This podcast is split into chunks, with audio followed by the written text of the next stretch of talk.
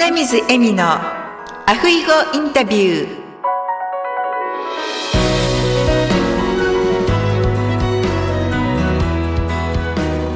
アロハアロハ就活エッセンス in ハワイ。カイルバ在住のライフスタイリスト花水恵美です。本日はホノルル在住の金沢千里さんをゲストにお迎えしております。千里さんこんにちは。こんにちは。本日はご招待いただきありがとうございます。こちらこそありがとうございます。それでは、まず、千里さんの自己紹介をお願いいたします。はい。ホノルルでスターレンタカーというレンタカー会社を営んでいる金沢千里と申します。2018年の春に E2 ビザをもう取ろうと、一回実は申請していて、それが一回あの、ディクラインされてるんですね。却下されてるんですよ。で、そこから、まあ、18、2018年は却下された中での、ちょっとその却下されてしまったから、エスタもなくなってしまうんですけれども、エスタがなくって、日本にずっと留まっていないといけない状態でありながら、このビジネスをなんとかこう盛り上げていかないといけないというので、いろいろ遠隔操作しながら、2018年の秋ぐらいからこっちに行ったり来たりしつつ、綱渡り期間があって2019年に晴れて取れたという経緯があります。おめでとうございます。ね、いろいろと苦労があったと思うんですけれどもね。僕、あの、E2 ビザの一回落とされてしまうと、もう取れないっていうお話聞くんですけれども、私もそれを聞いていたんですけれども、実際私取れたので、ダメでもチャレンジしてれば大丈夫だと思います。本当ですね。それでは、なぜハワイでレンタカー会社を始められたんですか？えっ、ー、とですね、あの、私も主人もハワイが大好きで、ちょっと子供が生まれてしまってから私は全然やってないんですけれども、ハワイで、あの、サーフィンしに行くことが大好きだったんですね。もちろん日本でもサーフィンしてたんですけれども、ハワイ全体の雰囲気ですかね。いつも来ると、ああ、すごい、なんか開放感があって、すごい楽しいなっていう雰囲気の中、まあ短いバケーションですが、長くて2週間が終わってしまい、いつかいつもここに住みたいなと思いながら、毎回旅行に行っては帰るっていうのを毎年繰り返してたんですね。で、いつか、まあこっちに住んでみたいなって思うなんか漠然とした気持ちがあり、で、そんな中、結婚式をこのハワイで挙げたんですね。その時に、えっ、ー、と、結婚式の、あの、プランニングしてくださったコーディネーターさんが、その時に私妊娠してたんですすいません、話がすごい飛ぶんですけれども。で、お子さんをこっちで産めばいいのに、みたいな話になって、全然ハワイで出産することなんて全く考えてなかったので、もちろん日本の産院をもう予約して、そこに通って、日本で産むもんだと思ってたんですけれども、なんか主人も、じゃこっちで産めばいいじゃん、みたいな感じの ノリになって、結局長男は、あの、ハワイで出産したんですね。で、そうしましたら、あその出産の前後、結局2ヶ月半ぐらいいたんですけれども、やっぱりすごい楽しかったんですよ。そのハワイ生活が。まあもちろんね、妊婦さんで、で、うちの母親も一緒に来てもらって、で、まあ仕事もしないでいい状態っていうね、状態なので、もちろん楽しい、本当になんか毎日、ただ朝起きて、目の前に海があってっていう生活が本当に素晴らしいなと思って、子供もそのハワイで出産したことだし、この子が小学校上がる頃には、やっぱりハワイの小学校に通わせたいなって思ったんですね。で、私自身も小学校3年生からアメリカの学校で過ごしていて、その時の経験がすごい楽しかったんですね。で、もちろん英語喋れなかったので、当時はすごいあの苦労したんですけれども、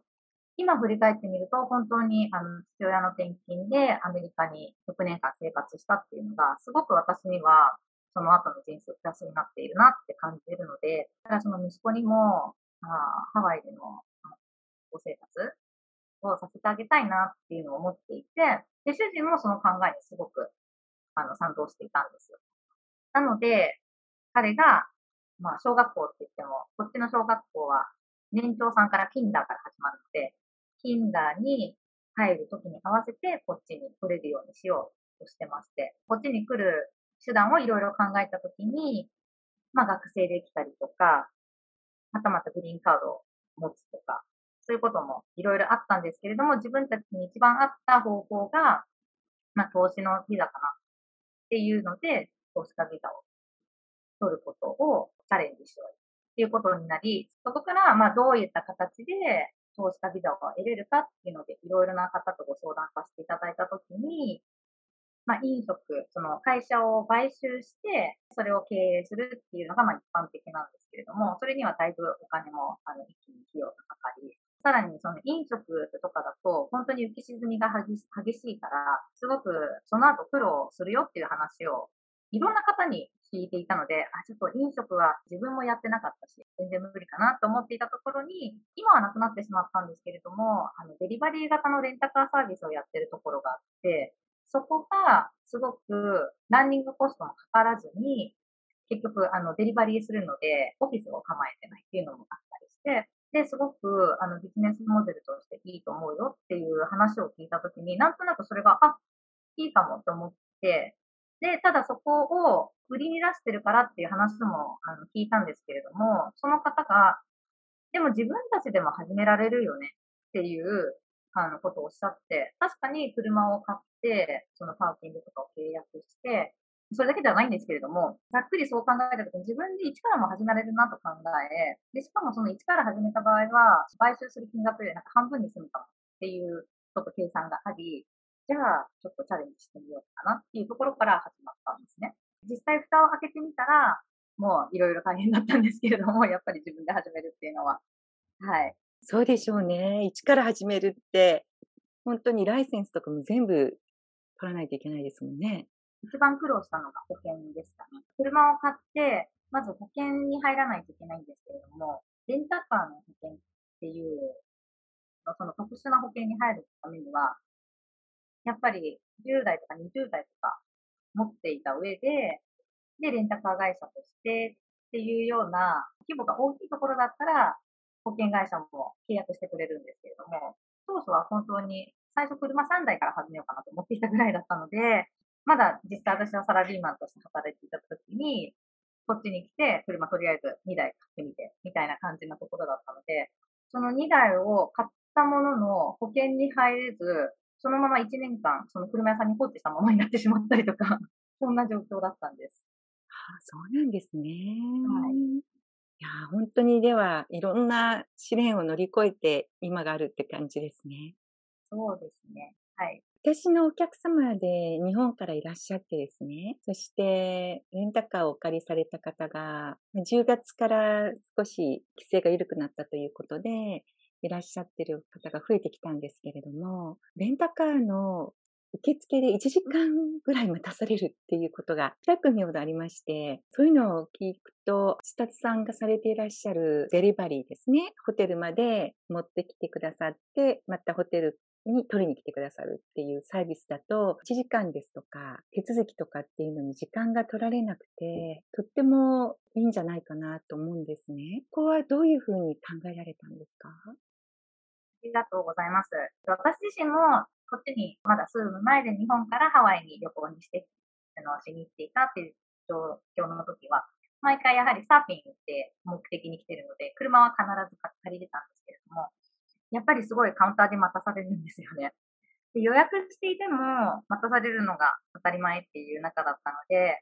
で、そういうのも経験していたので、そのデリバリー型のレンタカーサービスっていうのを聞いたときに、あ、確かにそれがあったら自分も使うし、すごい便利でいいよねって思いまして、それも、まあ、自分が受けたいサービスだなと思ったからこそ始めたっていうのがあったので、まあ、手前味噌ながら、やっぱりこのサービス便利なんじゃないかなとは思ってます。本当ですね。今後どのようなビジネスの展開をされていかれたいですか？今、あの、弊社で無料の駐車場っていうのをアラモアナの方に設けてまして、そちらをまあ、お借りいただいたあのお客様には無料でお貸し出ししてるっていうことで、ちょっとワイキキからは離れてしまうんですけれども、ギリカイホテルですか、それこそアラモアナホテルご利用される方は、すごく便利に使っていただいてるんですね。というのも、あのハワイの特にワイキキのパーキング代って一泊50ドルとか60ドルとか、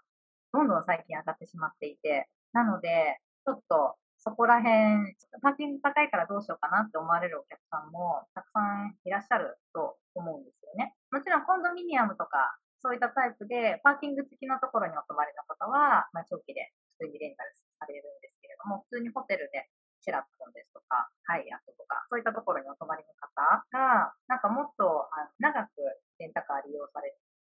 ためには、やっぱりワイキキで駐車場があったら便利かなっていうのがありまして、今月からなんですけれども、ワイキキの格安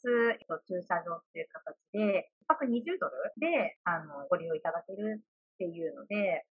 ロイヤルクヒオって一番あの中心にインターナショナルマーケットプレイスの近くのところをちょっと zoo 寄りのヒバニアの方に駐車場を設けて、そちらで1泊20ドルでご利用いただくっていうサービスも始めています。あとは、レンタカーのラインナップなんですけれども、コンパクトカーにフルサイズセダン、SUV、ミニバン。で、ちょっと忙しくて、ちゃんとウェブサイトに載せれてないんですけれども、お問い合わせ来た方には実はこういうのあるんですってご案内してるハイブリッドセダンですね。夏から加わってまして、5種類のタイプのみになってるんですけれども、来年の1月の後半からプレミアムカー、来年はまあ順次その車種いろいろなタイプをあの拡大していき、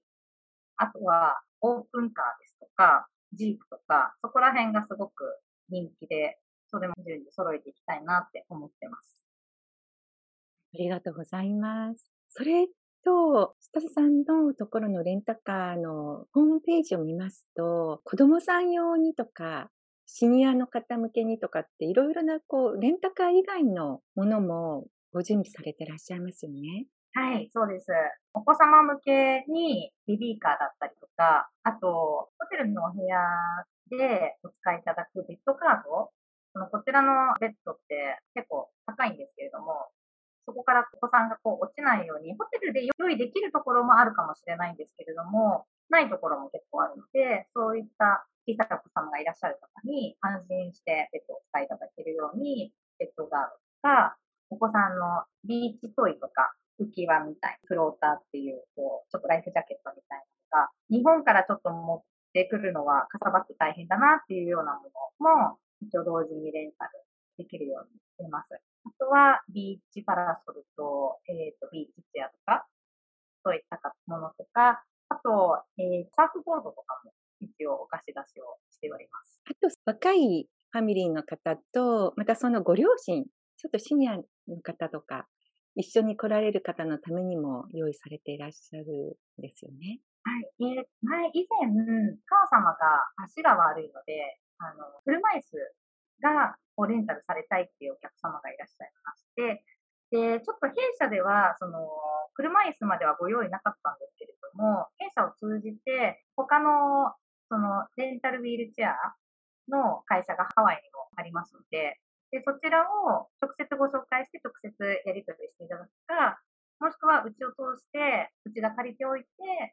で、車と一緒に同時に届けますよっていう話を、あの、したときに、うちで、その英語のやり取りも大変なので、お願いしますっていう形で、デンタルウィークチェアを手配して、車で同時に貸し出しした、そういった経緯もあります。あと、その滞在中に何かあったら、ターレンタカーに連絡もできるっていうふうに言ってるんですか、はい、もちろんです。あの、事故などあった際には、弊社にすぐにご連絡いただいて、あの、もちろん貸し出しと、貸し出しの際に、あの、もし事故があったらこういうことしてくださいねって、その場で動かず警察呼んでくださいねっていうのは伝えてるんですけれども、警察